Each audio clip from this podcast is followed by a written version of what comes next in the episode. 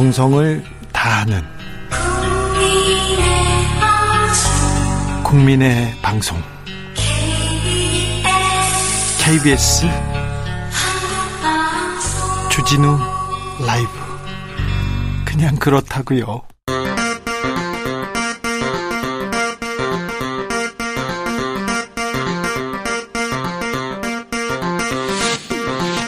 주진우 라이브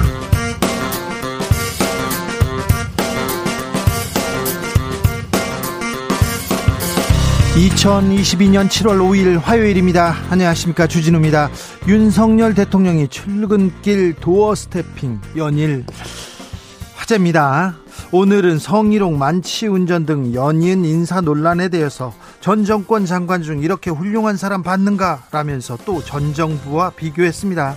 그동안 대통령은 처음이라 잘 몰랐다. 정부의 공식 입장 아니다. 여러 발언 논란으로 이어졌는데요. 대통령의 발언들 최가박당에서 짚어보겠습니다.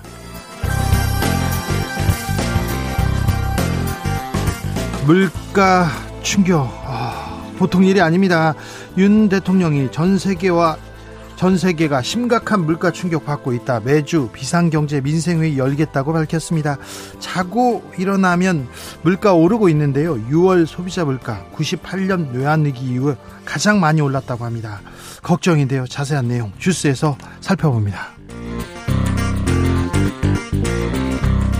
이준석 국민의힘 대표가 윤리 결정 이틀 앞두고 날 공격하는 건 윤핵관이 명백하다 이렇게 얘기했습니다. 윤 대통령의 개입 징후는 없다고 이렇게 선을 그었는데요. 이런 가운데 이준석 대표에게 성상납했다는 의혹 받고 있는 기업인 이 대표가 준 박근혜 시계 보관하고 있다면서 목소리 냈습니다. 민주당은 전당대회 룰을 놓고 또 논란에 휩싸였습니다. 당대표 출마가 불발된 박지원 전 비대위원장 반발하면서 이제는 이재명 의원 공격하고 있는데요. 여야 청년 정치인들과 이 문제 짚어보겠습니다. 나비처럼 날아 벌처럼 쏜다. 여기는 주진우 라이브입니다.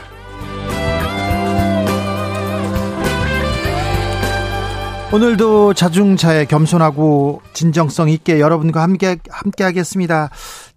청취율 조사가 시작됐습니다. 02로 시작되는 조, 전화 오면 네. 아시죠? KBS 1라디오 5시 5분 주진우 라이브 이렇게 외쳐 주십시오. 자, 음, 주진우 라이브 주라와 나의 연결고리 계속 찾아보고 있습니다. KBS 1라디오에서 오늘은 연결고리를 좀 찾아볼까요? 어, 1 혹은 혼자 이렇게 있는 분들 알려주십시오. 둘이 있는데 혼자 있는 것 같아요. 그런 분 괜찮습니다. 둘이 듣고 있어요. 분명히 같이 있는데 항상 혼자였죠. 이렇게 하시는 분 연락 주십시오. 2만 원 상당의 편의점 상품권 드리겠습니다. 혼자 어디에서 뭐 하면서 주진우 라이브 만나고 있는지 알려 주십시오. 꼭 알려 주세요. 샵 9730 짧은 문자 50원, 긴 문자는 100원이고요. 콩으로 보내시면 무료입니다. 그럼 주진우 라이브 시작하겠습니다.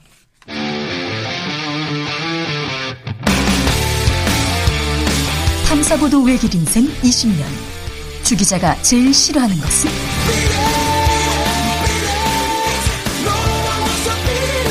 세상에서 비리와 부리가 사라지는 그날까지. 오늘도 흔들림 없이 주진우 라이브와 함께.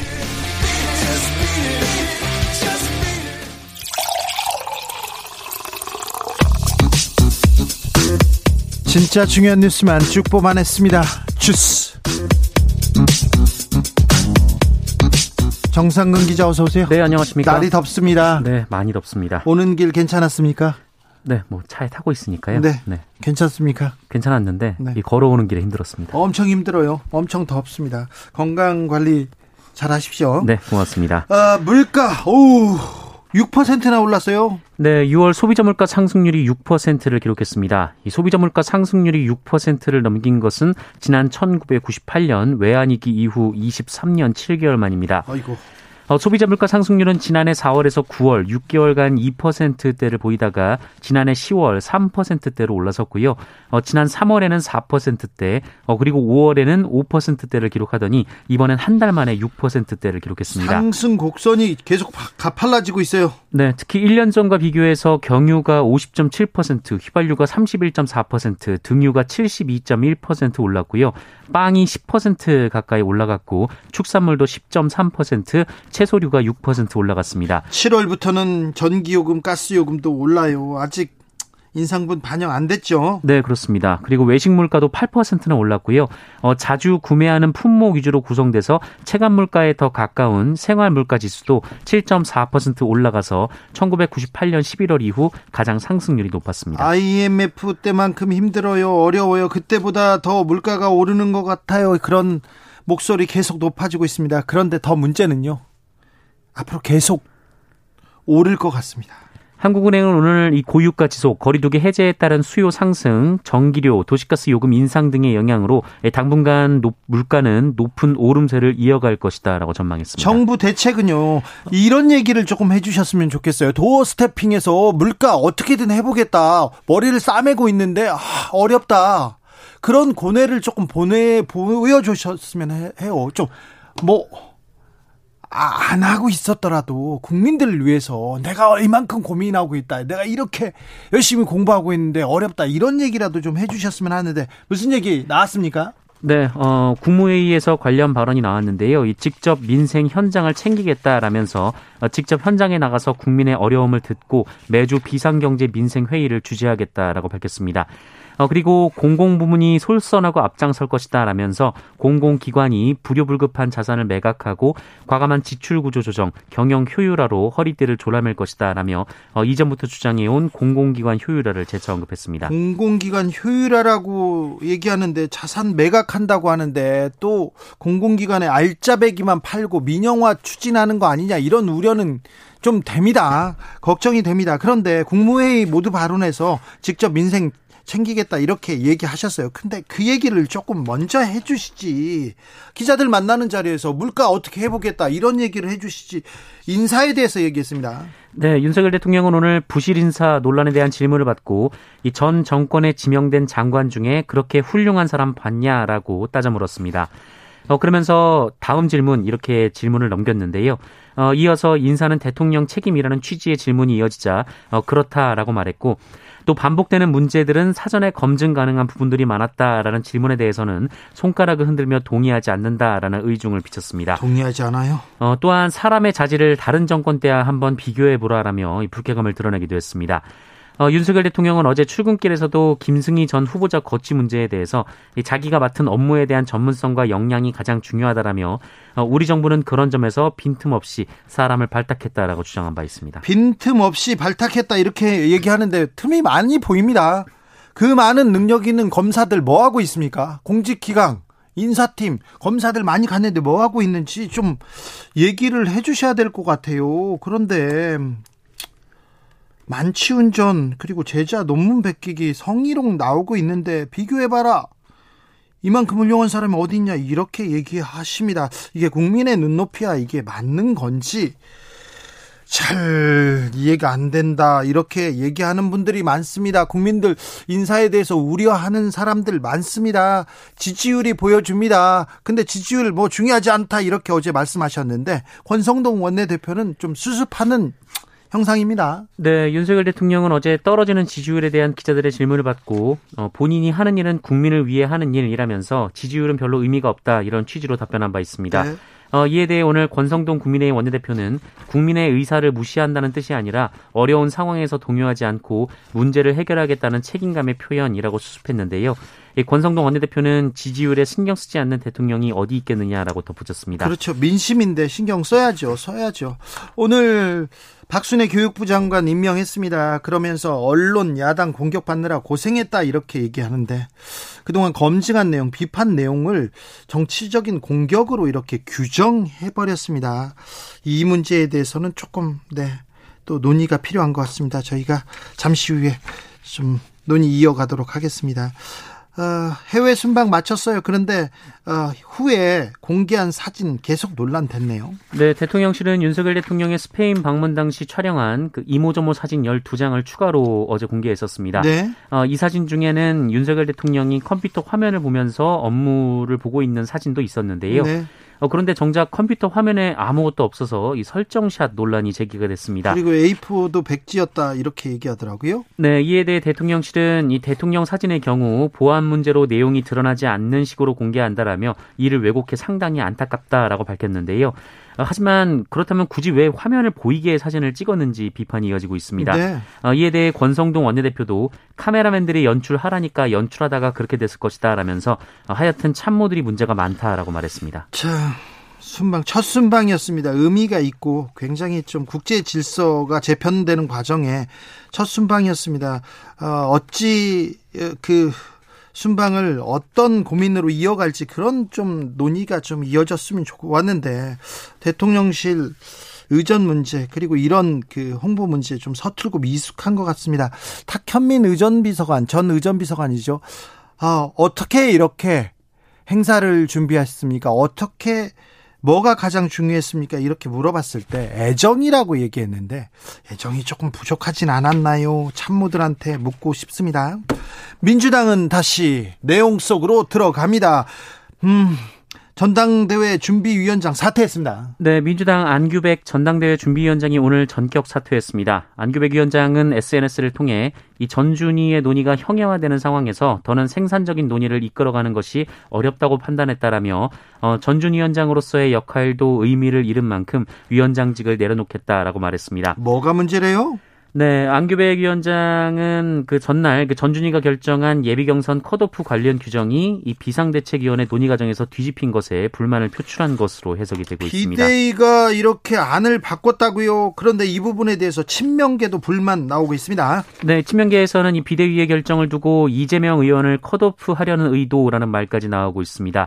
어, 비대위 결정을 되돌리기 위한 연판장도 돌고 있다라고 하는데요.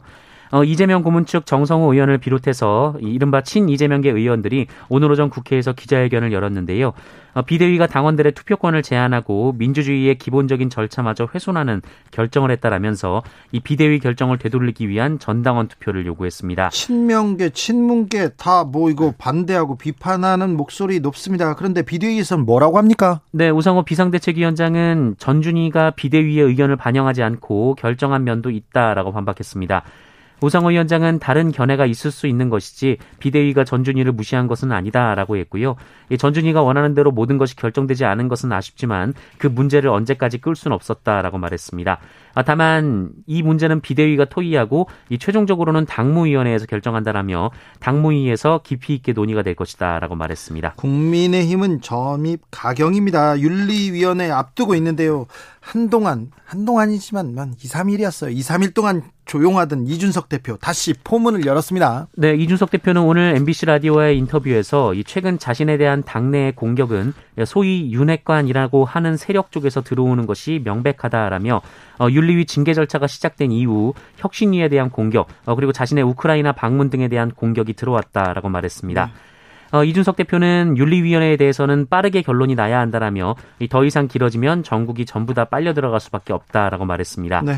아, 다만 윤석열 대통령과의 만남에 대해서는 나토 정상회의 직전에 만난 적이 없다라면서 대통령께서 당무에 개입한 징후가 없다는 것은 확실히 말씀드릴 수 있다라고 선을 그었습니다. 배현진 최고위원 또 한마디 하더라고요. 네, 배현진 최고위원은 앞서 어제 그 이준석 대표가 주재하는 최고위원회 참석을 보이콧하기도 했는데요. 네. 오늘도 SNS를 통해서 이준석 대표 본인은 20대 본인과 싸우고 있다라면서 안 했다, 무리 빚어 송구하다 이 열 글자의 말만 어, 스스로가 확신을 갖고 했다면 간단히 해결됐을 일이었다라고 주장하기도 했습니다. 권성동 원내대표 우려를 표했습니다.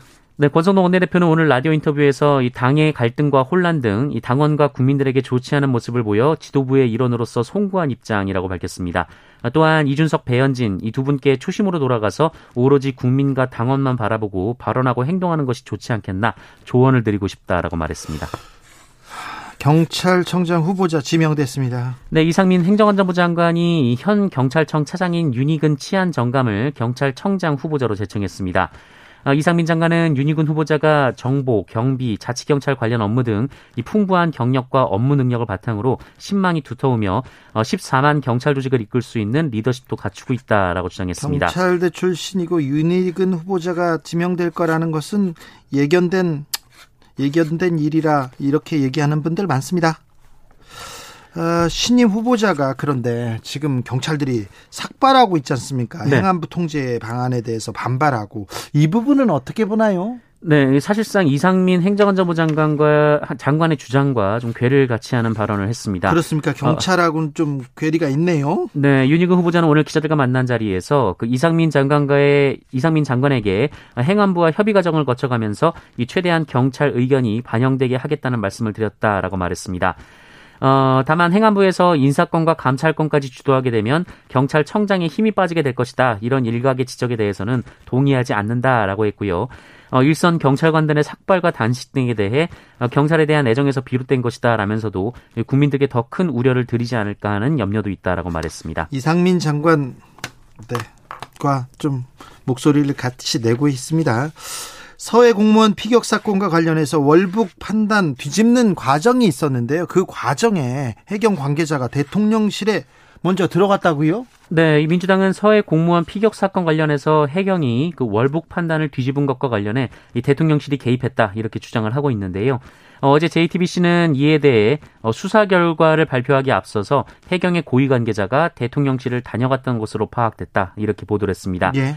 앞서 해경은 이 서해 공무원 피격 사건과 관련해서 정부 발표 때 이 대통령실 국가안보실에서 국방부와 해경 사이를 조율했다 이런 의혹에 대해 지침을 받은 적이 없다 이렇게 부인한 바 있었습니다. 그런데 이를 뒤집는 보도가 나온 거네요. 네, 해경 관계자는 JTBC와의 인터뷰에서 이 수사 결과를 발표하기 전에 그 해경의 고위 관계자가 안보실을 직접 방문한 것이 맞다 이렇게 밝혔다고 합니다. 네. 아, 다만 구체적인 내용은 밝힐 수 없다라면서 말을 아꼈다고 하는데요.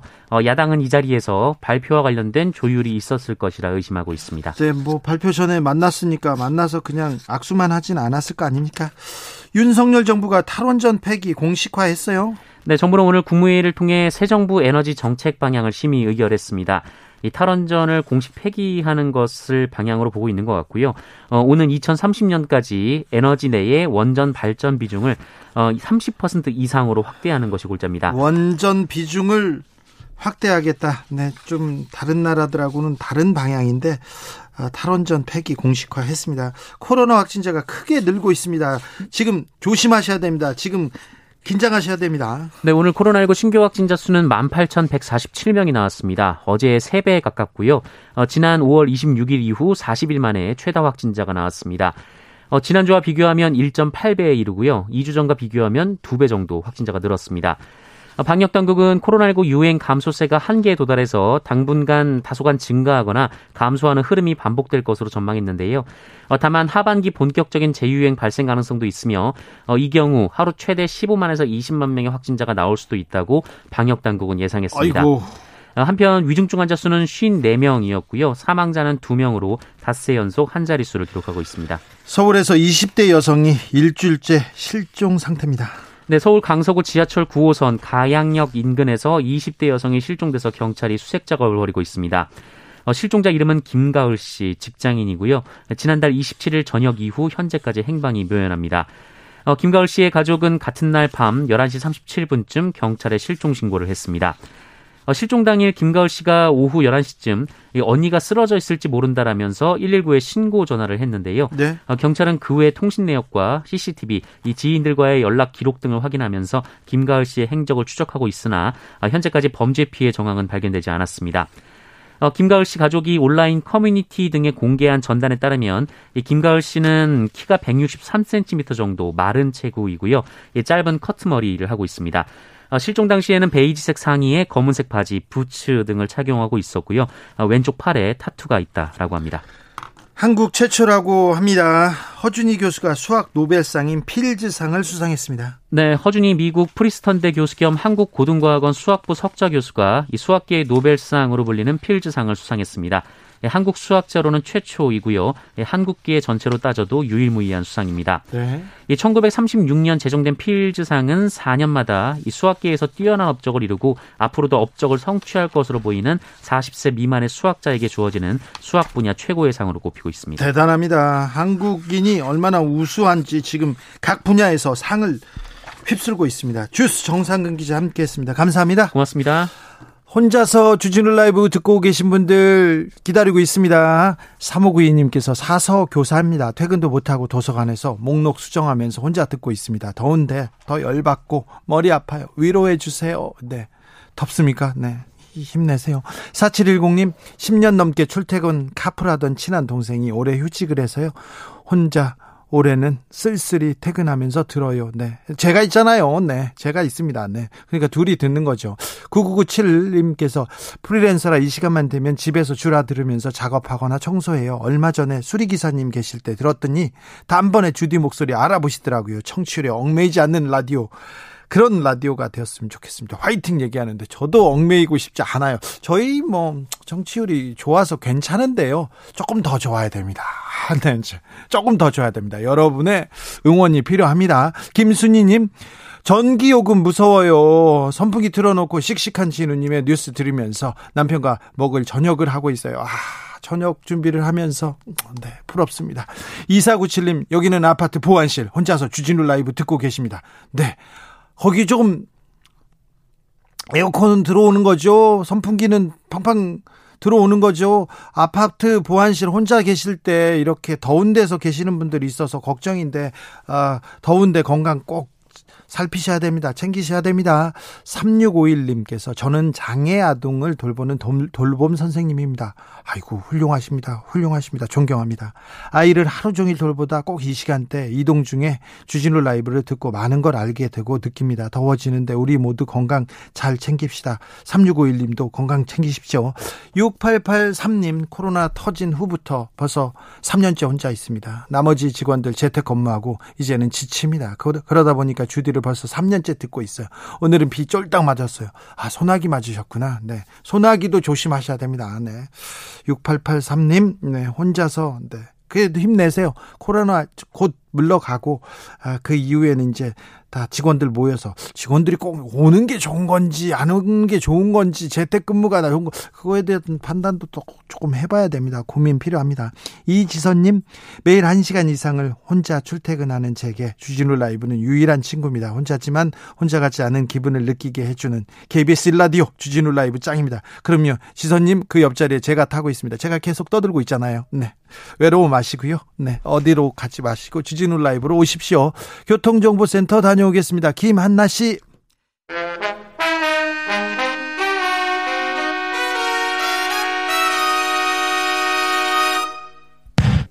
주진우 라이브 돌발 퀴즈. 오늘의 돌발 퀴즈는 객관식으로 준비했습니다. 문제를 잘 듣고 보기와 정답을 정확히 적어 보내주세요. 우리나라의 첫 번째 달 궤도선인 이것이 발사를 위한 이송에 들어갔습니다.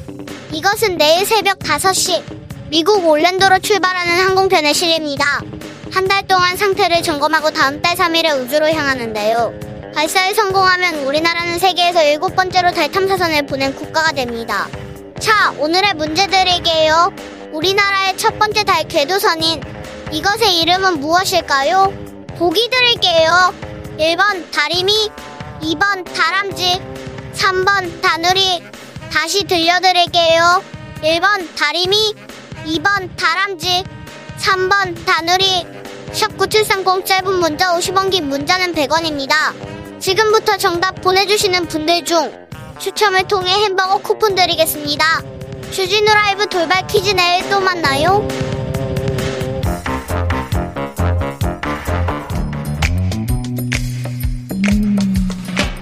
오늘의 정치권 상황 깔끔하게 정리해드립니다. 여당 야당 크로스 최가박과 함께 최가박당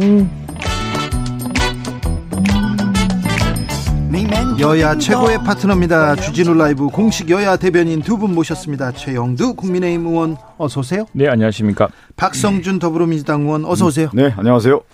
덥고 힘드시죠 요새? 아 힘들어요. 오늘 네. 하루, 하루, 오늘 긴 하루였습니다. 그렇습니까? 네. 아직 끝나지도 않았는데. 아 힘들었어요. 네. 네. 우리 저 민주당 어, 제가 이제 전준희 전당대회 준비위원회 하고 있거든요. 네. 전국 대의원대회 하는데 열심히 회에서 룰을 만들었는데 룰이 좀 안 받아들여져 가지고 아침부터 힘들었습니다. 근데 아, 날씨도 덥고 습도가 높으니까 더 힘드네 오늘. 민주당은 왜 룰 가지고 이렇게 싸우고 있습니까? 저도 좀 이해가 안 가는데요. 뭐 잘 결론이 나겠죠 추후에. 결론 결론이 결론을 내놓고 뒤집고 있지 않습니까? 지금 윤석열 대통령 지지율이 좀 예, 예. 계속 떨어지니까 민주당에서 나서서 지금 다른 얘기 하고 있는 거 아닙니까? 아니 이제 전당대회 준비하는데 가장 기본은 그거였거든요. 이제 지금의 시대의 흐름에 맞게 국민의 여론을 좀 담아서 예. 어, 실제 룰을 정하자라고 하는 거였는데 어, 지금 보면 기존의 룰은 중앙위원 그러니까 우리가 중앙위원이라는 게 뭐냐면 당의 간부들입니다. 실제 얘기하면 네. 간부들 중심으로 해서 컷오프하는 세 명을 예비 경선에서 하는 룰이 있었는데 그것을 좀 더 확대해서 국민 여론조사를 해서 70대 30, 7대 3의 비율을 만들어 보자. 네. 그랬는데 네. 원래의 이제 100% 중앙위원 선출로 비대위원들이 이제 결정을 해버렸단 말이에요. 네. 그러니까 시대에 좀 안 맞는 룰로 간 거 아니냐. 전준위에서 만든 안을 예. 이 룰을 만들어라. 그래서 안을 만들었는데 비대위에서 잘라버렸습니다. 네. 비대위에서 컷오프를 해보는 거죠. 그렇죠. 국민의힘이 지금 외로워 보이니까 민주당이 옆에서 또 같이 싸워주는 것 같습니다. 아휴, 국회가 잘해야 될 텐데요. 네. 예. 그렇죠. 아, 지금 이게 저는 이제 좀 이게 이제 재헌절이답니다. 재헌절 74주년이죠. 오늘 네. 국회에 보니까 의사당 그 국회 의사당에 네. 지원절 74주년이 붙었습니다. 참 어려운 나라를 참저뭐 식민지와 또 전쟁과 분단과 뭐 제뜸에서 이렇게 세운 나라인데 재헌절을 통해서 이제 대한민국이 기적의 나라라고 하지 않습니까? 그러면 국회가 좀 더 이제는 74년이 됐으니까 재헌절부터 이제 74년째입니다. 국회가. 네. 국회가 좀 더 성숙된 모습을 보여주면 좋은데 아쉬운 것은 지금 우리가 맨날 민주당이랑 앉으면 티격태격 하는 게 이제 법사위입니다. 법사위. 예. 법사위를 주기로 했는데 법사위 주는 조건이 사개특위가 뭐 어떻다 이 자꾸 이야기를 하니까 참 숨이 막히고 답답한데 재헌제를 돌이켜 보면서 이게 이제 우리 재헌제 국회가 대한민국 국회가 이제 이렇게 민주적인 적이 없었습니다. 지금 30년이 가장 민주적이었겠죠. 그런데 그 한 20, 20몇 년 동안 우리가 국회가 만들어 온 민주당과 함께 만들어 온 어, 전통과 이 저 관습이 있습니다. 그게 이제 제1당이 국회의장, 제2당인 법사위의장, 네. 여당은 소수당이라 하더라도 운영위원장. 네. 이것대로 이제 계속 해왔어요. 해왔는데 지난번 21대 국회 들어서면서 민주당이 압도적이라고 해서 하니까 뭐 다 뒤집으니까 색깔에도 막 없고 지금 뭐이 얘기만 나오면 법사위원장만 나오면 국회는 또 공견합니다. 그러니까 내 이야기는 네. 자 우리 재헌절 이후로 국회가 해왔던 또 한 지난 30년간 민주화 이후 해왔던 오랜 전통을 나면 될 문제인데 그걸 그거랑 사개특위를 묶어가고 이야기를 하니까 국회가 지금 한 발짝도 못, 아니, 못 나가는 것 같아서는 답답합니다. 아, 예. 우리 최영주 의원님과 또 좋은 진행을 지금 하고 싶었는데 네.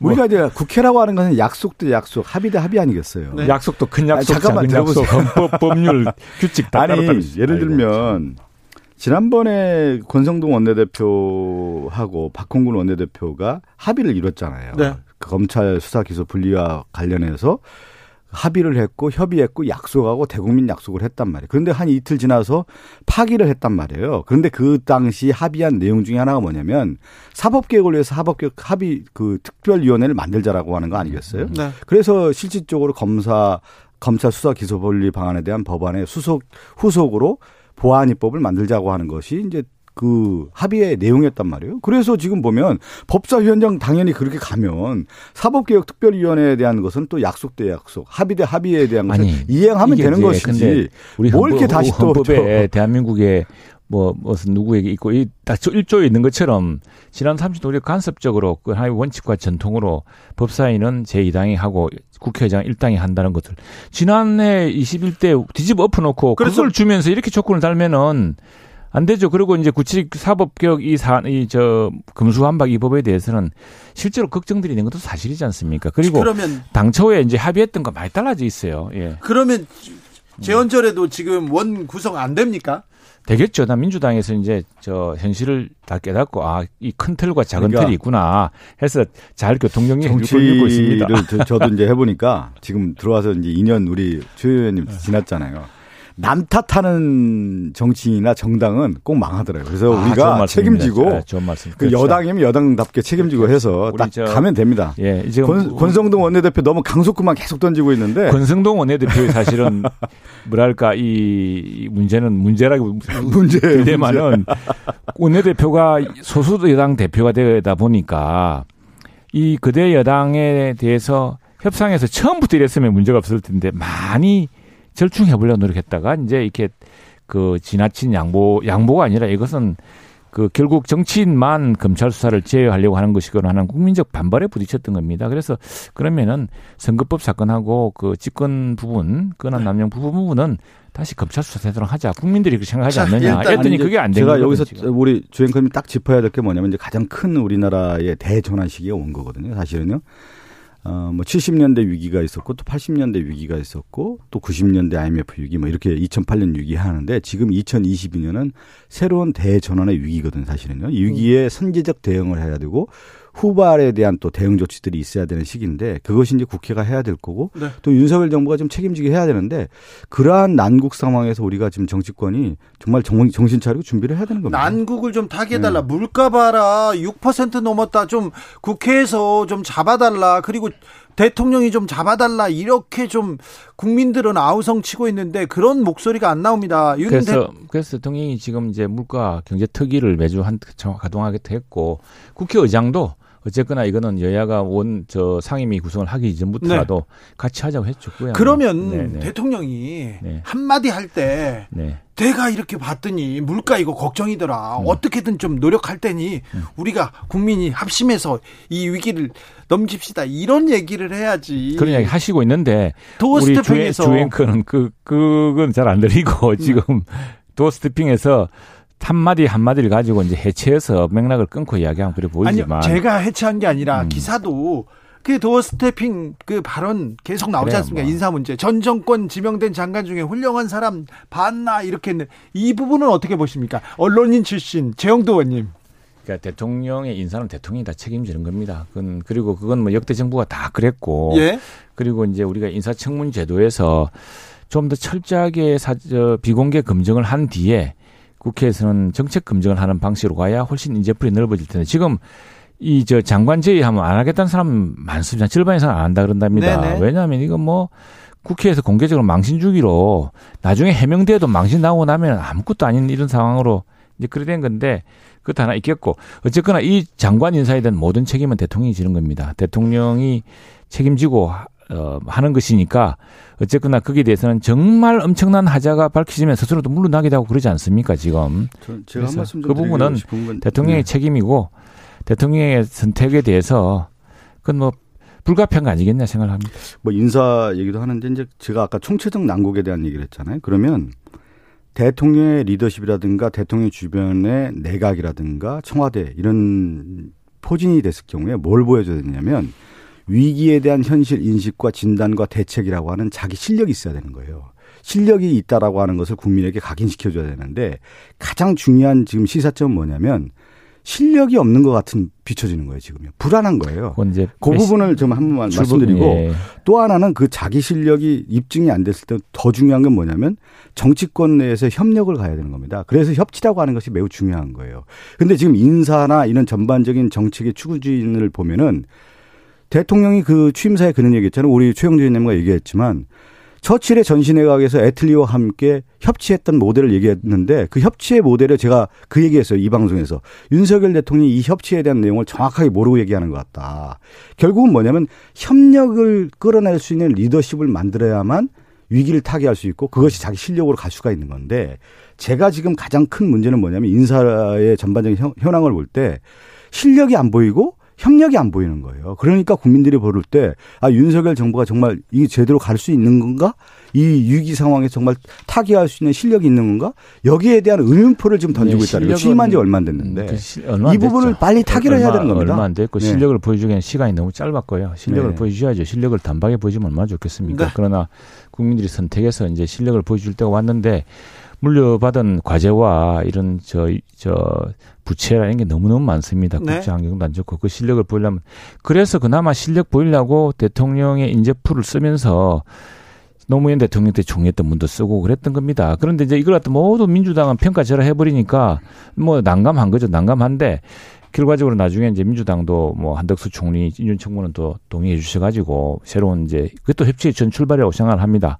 그랬던 어쨌거나 지금 실력을 보여줄 시간이 충분치 않았는데 마찬가지로 정말 여당과 저 정부가 더 심각한 위기감을 느낄 겁니다. 그래서 저는 다만 이제 뭐 사도 낱말하듯이 이게 지금 어디 저, 저 연못에 돌 던지듯이 이렇게 해서는 나라가 지금 너무 위태로우니까 지금 여당 야당도 뭐 여사 야당이 아닙니다. 이렇게 헌정사상 그대 야당인 적이 없었던 만큼 국회가 딱 스톱시키면 다 스톱되는 겁니다. 그래서 좀 오히려 그러니까 답답한 만큼 음, 그대 야당이 좀 리더십을 발휘해 달라 이렇게 부탁하고 싶어요. 실력을 이제 야당 얘기도 했는데 아까 저희가 처음 최영대 의원님과 얘기하는 게 남 탓할 필요가 없는 거예요. 지금 인사에 대한 문제가 있다고 하면 이 인사에 대한 책임지고 좀 더 국민에게 고개 숙이면서 가겠다라 이렇게 얘기하면 되는 거지 전 정권에 대한 얘기를 할 필요가 뭐 있습니까?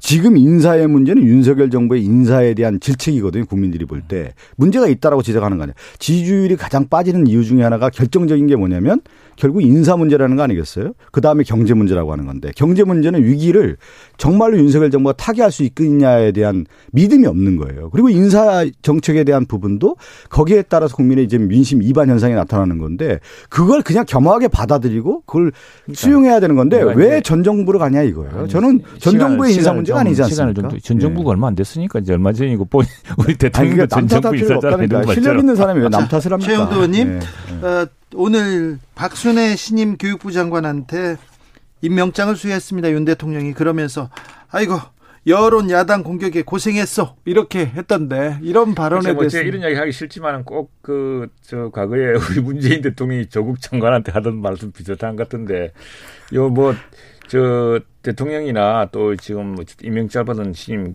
사회부 총리 겸 교육부 장관이 네. 뭐 그게 뭐 언론에 이렇게 인용될 줄 알고 했겠습니까? 뭐 서로 덕담을 하신 이야기겠죠. 한 네. 이야기인데 잘해야죠. 이제 실력을 보여줘야 됩니다. 정말 이렇게 인선을 굳이 그런 그 언론의 지적과 비판을 무릅쓰고 했다면은 네.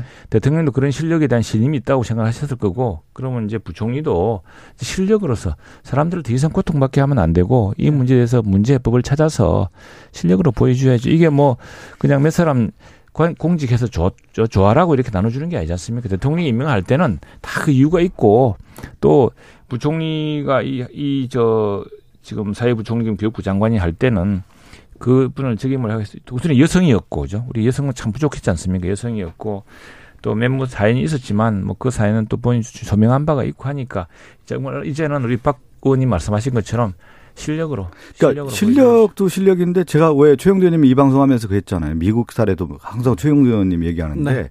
오바마도 그랬고 트럼프도 그렇고 야당에게 협조하고 대통령이 직접 전화도 하고 협치했습니다. 만나기도 하고. 네. 제가 볼 때 그 얘기하는 거예요. 네. 실력과 협력을 넘어가는 그런 정치를 보여줘야 음. 윤석열 대통령이 그만큼 안정화될 맞습니다. 수가 있는데 그 모습이 없기 때문에 국민들이 볼 때 불안한 겁니다. 그것을 얘기해 주세요. 근데 아마 내가 내가 예. 보니까 예. 예. 어, 우리 윤 대통령이 그런 점에서는 열렸을 겁니다. 윤 대통령이 사실 우리 당에 온 지가 얼마 되지 않았지 않습니까? 네. 그래서 우리 당에 대한 뭐 애착이라든가 뭐 이런 것보다는 사실은 정치권, 그래서 지난번에 첫 시정연설 한 뒤에 쭉 돌면서 물론 의원들이 더 훨씬 많기도 하지만 민주당 의석에서도 오래 계셨어요. 그래서 그거는 한번 지금 조금 그 그동안 뭐 청문회다 또 인사 과정이다 초기 초기 정부에 좀 서로 각박한 분위기가 있었는데 정말 아마 내 생각에는 우리 저 이진복 민정수석 저 정무수석이나 또 정무수석주로 하셔야겠죠 정무비서관이나 해가지고 우리 저 야당의 의원님들하고 잘 소통하고 또 야당 예. 의원님들도 허심탄회하게 지금 방송에서 예리하게 질타하시는 걸 진짜 만나서 정말 그 식사를 같이 하면서 하는 그런 좀 분위기를 빨리빨리 만들었으면 좋겠습니다. 최영도님, 네. 윤석열 대통령의 지지율이 계속해서 네. 지지부진한데 네. 이 네. 부분에 대해서는 좀 당에서도 우려하고 어, 당에서도 있죠. 당에서도 예 걱정하죠. 걱정하고 이제 그것들 하나의 지표니까 네. 지표로서 이걸 어떻게 할 것이냐 무엇인가 뭐 지금 우리 당내에서 민주당도 그렇지만 우리 당도 뭐 이, 이 어려운 국민의 당에서 보여야 될 모습 치고는 정말 참 국민들이 실망할 모습만 계속 나오고 있지 않습니까? 네. 그런 것도 우리도 책임이 없지 않아 있고, 음. 예. 제가 이제 그 얘기를 하는데 이거잖아요. 윤석열 대통령이 대통령의 슬로건 중에 하나가 이제 공정과 상식이지 않습니까? 인사도 상식적 수준에서 봐야 되고 그것이 이제 공정하냐에 대한 기준인데 지금 봤을 때 인사를 할 때 대통령 친한 사람이 된다라고 생각하는 거예요. 그게 이제 제가 볼 때 국민이 볼 때 그 질타의 가장 중요한 핵심이다. 그러니까 다양한 인선을 통해서 인사를 하는 것이 아니고 대통령과 친했던 사람을 중심으로 그냥 인사를 하는 것이 아니냐. 이렇게 좀 보여진단 말이에요. 제가 이걸 하나 예를 드는 거고 여기서 이제 하나 시사점이 있는 거예요. 과거에 전두환 대통령이 정의사의 구현을 외쳤단 말이에요. 그리고 2010년도인가요? 이명박 대통령이 공정사회라는 걸 얘기를 했습니다. 왜 그러냐면 상당히 어려운 시기에 공정사를 내세워서 어, 정책 전환을 외쳤단 말이에요. 아마 최영도 의원 기억하실 거예요. 그러면 저는 뭐냐면 윤석열 대통령이 과거 정부의 그 실패사를 연구를 해야 되는 거예요. 아, 지금 이 시점에서는 무엇을, 지금 두 달밖에 되지 않았습니까? 그러면 이명박 전 대통령이 공정사회를 내세웠는데 왜 실패했을까? 공정사회를 국민이 받아주지 않았거든요. 공정하지 않았기 때문에. 가장 불공정한 정부가 이명박 정부였다고 생각하고 있단 말이에요. 저는 그래서 윤석열 대통령이 슬로건 내세웠던 공정과 상식이라고 하는 부분을 다시 되새기고 국민이 무엇을 원하는지를 지금 시점에서 생각해야만 지지율에 대한 부분이 반전이 일어나는 것이지 그것이 벗어난다고 하면 저는 상당히 어려운 국면에 또 갈 수도 있다. 박성준 의원님이 오늘 네. 너무 밀어붙이네요. 아니, 안 되겠습니다. 음. 아, 왜 그러면 저는 야당이잖아요. 알겠어요. 지난번에 최영도 의원님 얼마나 밀어붙였습니까? 자, 그래서 이걸 물어보겠습니다. 박지원 전 비대위원장은 어떻게 된답니까? 아니, 지금 그건 비대위에서 결정을 했잖아요. 결정해가지고 피선거권이 네. 없다면서요? 아니, 지금 보면 당의 규정이 6개월 당비를 낸 분에게 피선거권이 주어진단 말이에요. 네. 박지원 어, 전 비대위원장 같은 경우는 2월 14일 입당을 했기 때문에 그 자격 요건이 미달돼요. 네. 그러면 만약에 한 다음 예외 규정을 해야 되는데 예외 규정을 둘 필요는 없는 그래서 예외 규정을 둘 필요가 없다 이렇게 결정을 했는데 네. 박지원 위원장은 내가 그렇게 무서운가 그러면서 나는 할 거야. 나 있어. 권한 있어. 이렇게 얘기하던데요. 그거는 아니잖아요. 지금 비대위원회에서 그 규정을 가지고 충분히 얘기를 한 것으로 알고 있는데 네. 박지원 전 비대위원장이 어, 그건 아니다. 그건 나는 충분히 자격이 있다 이렇게 얘기할 건 아닌 것 같습니다. 1927님께서 네. 실수나 실언을 했으면 인정하고 사과하고 앞으로 잘 하겠다 이렇게 하는 게 맞죠 얘기합니다. 김정숙님께서 민주당은요 몇 년 동안요 전 정권 탓하지 않았나요 이렇게도 얘기합니다. 자 이준석 대표 윤리위원회는 7월 7일에 열립니까 끝납니까 이제 이 논란이 열리가 열리겠죠. 열리고 이제 어쨌든 뭐 정리가 안 되겠습니까? 그 정리가 될까요 이번에는? 아니 그러니까 윤리위원회가 그동안 쭉 보여왔던 이야기가 있으니까. 아무튼 뭐 너무 원래 그런 말이 있습니다. too close to call. 이뭐 네. 임박했기 때문에 뭐 서둘러 어저 섣불리 뭐라고 예단하기 좀 어려운 것이 있겠죠. 네. 알겠습니다. 이 얘기만 나오면 좀 곤란해지죠 지금. 아 이거 난감하죠. 난감한 난처한 상황이죠. 왜냐하면은. 이게 지금 이게 지금 난 윤 저 윤석 대표의 그 뭐 여부를 떠나서 당이 만일 이제 이런 문제로 뭐 그런 그런 일은 뭐 크게 예상할 수 모르겠어요. 아무튼 지금 우리 당 입장에서는 이런 일이 생겨서는 안 되는 상황입니다. 지금 그렇지 않습니까? 네. 민주당이야 민주당이야 지금 그 대통령 선거에서도 지고 또 그렇죠. 지방선거도 크게 져가지고 누가 책임이 있느냐 어떻게 책임을 할 것이 근데 그 대통령 선거나 지방선거를 앞장선 분이 또 다시 당 대표가 하겠다니 여러 가지 혼란과 소란이 있을 수밖에 없지만 우리는 어쨌거나 간신히 이겼다가 또 두 번째는 크게 이겨서 새롭게 국정 동력을 발휘할 시기에 여당이 지금 지도부의 무슨 문제로 또는 혹여라도 뭐 여기에 뭐 당권이 뭐, 뭐 지대니 하는 이런 이야기가 생긴다는 건 굉장히 그 블랙홀 같은 일이거든요. 네. 그래서 그건 뭐 누구도 상정하지 않을 거고 상정해서도 안 되리라 생각합니다. 그러니까 한국 정치 상황에서 예외적인 거죠. 지금 보면 대통령 그러니까 대통령 선거에서 승리한 정당의 당 대표를 이렇게 흔드는 거. 이것은 사실 초유의 사태라고 할 수가 있을 것 같고요. 그, 네. 그, 그 사건 자체가 뭐냐면 이준석 당 대표를 어떻게 되면 지금 완전 거덜내는 거거든요. 완전히 그냥 당 대표 유상뿐만 아니라 정치적 생명을 끊기 위한 작업으로 지금 가고 있기 때문에 이준석 당대표도 제가 볼 때는 무서, 물러날 데가 없는 거예요. 작업이라고 보기에는 네. 당내 작업이라기보다는 이렇게 봅니다. 이게 이제 이준석 대표에 대해서는 두 가지 측면이 있죠. 하나는 젊은 당대표의 그런 뭐 여러 가지 말하는 방식 또 스타일에 대한 그 우리 당의 핵심 그 아주 그 오래된 지지층들의 또 반발도 있습니다. 또 뭐 이렇게 이런 젊은 지도자는 이렇게 막 말을 함부로 하나 이런 것도 있고 한데 이제 이거는 그와 별도의 문제인데 이거는 사실 우리 당내에서 얻어된 게라기보다는 뭐 유튜브에서 지속적으로 이야기를 하고 두 가지 사안 아니습니까? 첫 번째는 이른바 무슨 상납의혹이라는 것이었는데 그거는 네. 제기되었을 때 아무 근거가 없다고 윤리적으로 판단할 근거가 없다고 기각했습니다. 근데 두 번째 이제 한창 대선 중에 있었던 뭐 거기를 만나가지고 누가 이준석 대표의 저, 저 정무실장이 만나서 무슨 각서를 써주는 이런 것들이 이제 논란이 되면서 이제 그걸 다루는 사안이에요. 다루는 사안인데 그거는 당윤리위원회 이게 제보가 된 마당이니까 당윤리위원회가 그걸 또 묻을 수도 없었고 그래서 참 이게 전혀 예기치 않게 흘러가고 있는 상황입니다. 근데 그걸 그게 뭐 지금 민주당이나 우리 언론에서 볼 때는 이게 뭐 저거다 뭐, 뭐 공격이다 뭐다고 하는데 어쨌든 그 문제는 아니, 좀 제가 작업이라는 표현 썼는데 일정한 패턴이 있었어요. 뭐냐면 정치권에서 누군가를 민주당이 하던 패턴 아니, 말입니까? 아니, 그 국민의힘 패턴입니다. 국민의힘 패턴 고발사주. 하나가 뭐냐면 고발사도 그렇고 시민단체 동원하고 시민단체 동원하고 또 하나는 유튜브 동원해 가지고 작업을 하는 거거든요. 네. 이준석 당대표가 왜 이 문제는 10년 전에 2013년도였는데 네. 윤석열 대통령이 그때 경선 과정에 이준석 대표와 갈등 국면에 있었잖아요. 윤핵관과 네. 갈등이 있었는데 그 시점에 불거져 나온 거거든요. 사실 그렇기 때문에 이건 일정하게 작업이 음. 들어갔다. 그렇게 이제 시점으로 좀 해석될 여지가 매우 큰 거고요. 근데 이제 이준석 당대표에게 이 정도까지 이제 위해를 가한 걸 보면은 돌아올 수 없는 강을 걷는 거죠. 지금. 이제 여기서 네. 네. 헤어지려고 생각하나 봐요. 여기까지가 끝인가 보다 이렇게 음. 서로 생각하는 것 같습니다. 오늘 음. 이준석 대표 윤핵관이 날 공격한다, 명백하다 이런 얘기도 하셨어요. 그렇죠. 막 그러면 우리 권성동 원내대표가 다 모두 자제하고 네. 예, 그래야죠. 말은 뭐 했는데 그렇죠. 7월 7일이면 끝날까요? 아, 더 큰 싸움으로 또 번지지 않을까 어떤 그런 어떤 그러니까 지금 우리 당 입장에서는 어쨌거나 이건 뭐 아무리 되고 정리돼야 될 그리고 윤리적인 판단이 내려져야 되겠죠. 윤리의 판단이 내려져야 될 텐데. 근데 참이 좀 당혹스러운 것이 죠 그랬을 때 내려지고 나면은 뭐, 뭐 나겠죠. 결론에 따라서 보시죠. 미리 예단할 필요는 없죠. 역대 이제 모든 정치사를 보면은 꼭 그 뭐 YS가 그런 표현도 토사구팽이란 음. 그 당시 얘기도 좀 나오고 그랬는데 항상 희생양을 만들거든요. 네. 왜냐하면 그 정권의 안정화, 연착륙을 위해서 또 하나는 권력의 집권 세력이 실적으로 권력을 잡고 지속적인 어떤 권력의 유지를 위해서는 누군가 정적을 만들고 그것은 야당일 수도 있겠지만 권력 내부에 있을 수도 있어요. 그게 한국 정치사에 항상 있어 왔던 네. 과정들인데 지금 보면은 결국은 국민의힘의 이 대선에서의 승전보가 있었는데 승전을 했는데 이게 이상하게 승전의 가장 주인공이 이준석 당대표였거든요, 사실은. 근데 지금 보면은 희생양을 누구를 만드냐면 이준석 당대표로 만드는 과정이 지금 있다라는 것이 어, 상당히 지금 혼란에 들어갈 수 있는 국민의힘이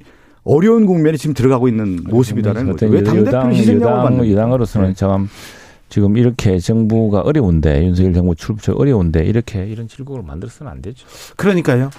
어, 국민의힘도 그렇고 지금 민주당도 룰 때문에 그렇고 이게 민생을 위해서 국민을 위해서 과연 경쟁하는 건가? 과연 이게 그 안에 국민은 있는가? 이게 계속 묻게 됩니다. 답, 답을 드릴 수가 없네요. 네.